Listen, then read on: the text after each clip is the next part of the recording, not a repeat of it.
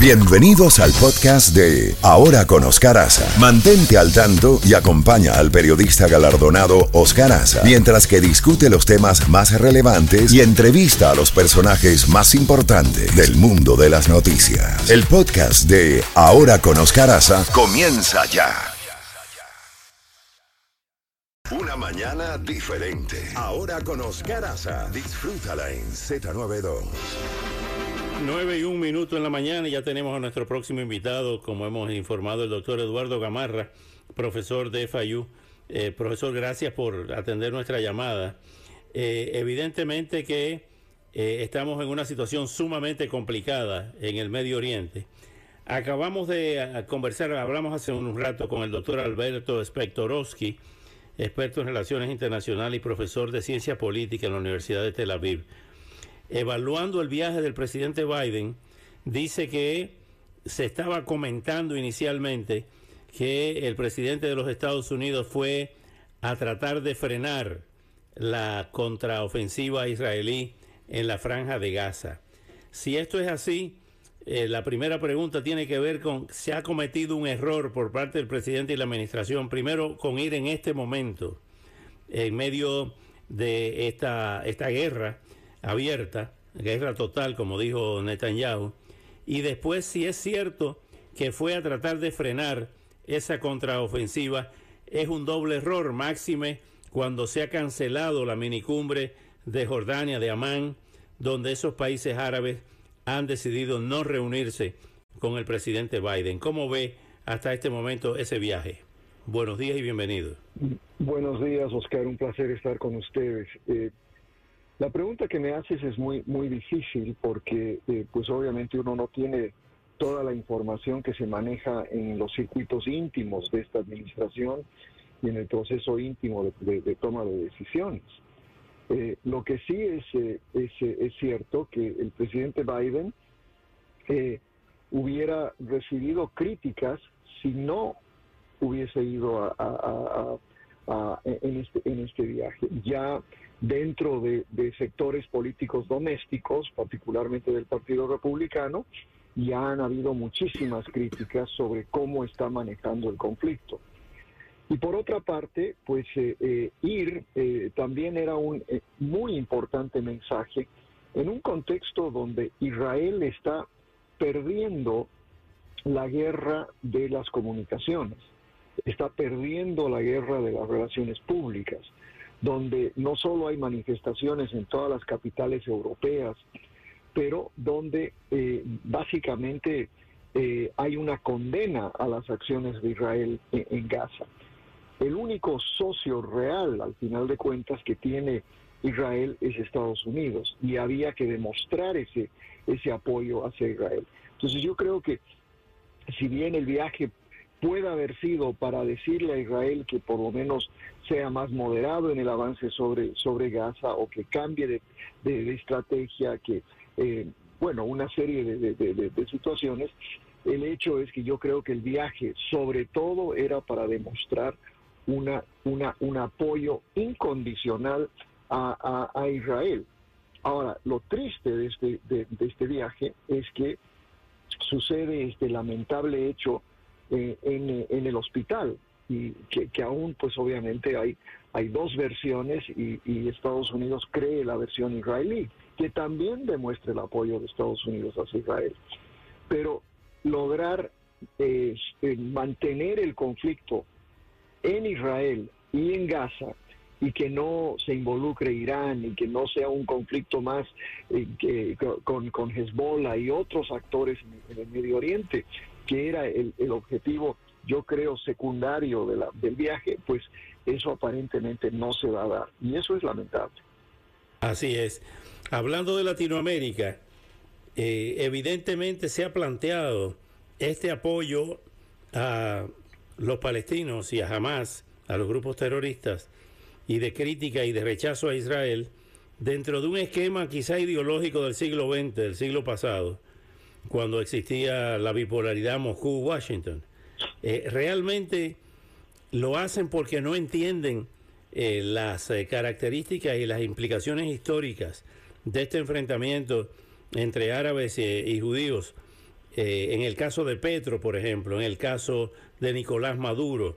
¿Por qué hacen esto? Porque lo plantean desde un punto de vista ideológico ya perimido. Eh, mira, Oscar, eh, yo, yo creo que es una combinación de factores. En, primer lugar es, como tú dices, quizás una, una ideología trasnochada que ni siquiera tiene validez, ni siquiera en Moscú. Entonces, eh, esa izquierda eh, que, que, añoran que ya no existe en ningún lado del mundo. Eh, pero, pero creo que, que, hay también otros elementos. No nos olvidemos que la izquierda latinoamericana, al igual que la derecha en, en casi todo el mundo, ha sido básicamente antisemita. Y mejor decirlo, anti-israelí sobre todo eso tiene raíces históricas y que, pues que eh, todos las, conocen. Pero más allá de eso, yo creo que la posición que, que están sosteniendo estos, estos personajes latinoamericanos ha sido más bien consistente con ese apoyo a Rusia, con ese apoyo a todos estos actores que, que eh, violan sistemáticamente los derechos humanos eh, y a los que los defienden a rajatabla. Y por supuesto, la gran, eh, digamos, hipocresía de estos individuos es que al defender a estos, a estos actores nefastos, francamente, ¿no? Eh, también eh, pues están de manera muy cómoda criticando cuando el otro lado, es decir, cuando gobiernos democráticos cometen errores o, o cuando Estados Unidos en particular eh, obra de una manera donde, donde eh, se, acusa a este país de violar los derechos humanos sistemáticamente. Entonces, son posiciones inconsistentes eh, en cuanto a derechos humanos, en cuanto a libertades, etcétera, pero muy consistentes con esa, esa, ese apoyo a Rusia que, que lo hemos visto desde, desde el conflicto con, con, con Ucrania. Indudablemente que ni los españoles se salvan cuando Maduro dice que Cristo era palestino y que fue crucificado por el imperio español.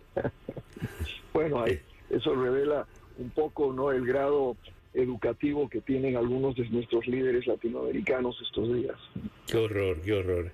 Ahora bien, eh, con, relación al proceso electoral de los Estados Unidos, ¿cómo ve la situación dentro del Partido Republicano con eh, hasta ahora la no solución del problema de la elección del presidente de la Cámara, eh, por una parte, y por otra parte, pues la, situación de que las encuestas siguen iguales, eh, inamovibles, tanto la de Trump como la del propio Biden.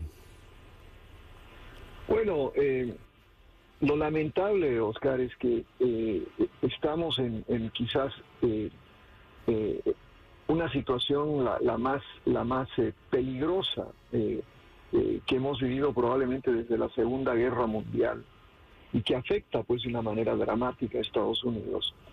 Y básicamente no tenemos eh, Cámara de Representantes y una Cámara que está básicamente secuestrada por una, una fracción del Partido Republicano, ni siquiera el Partido Republicano, sino una fracción.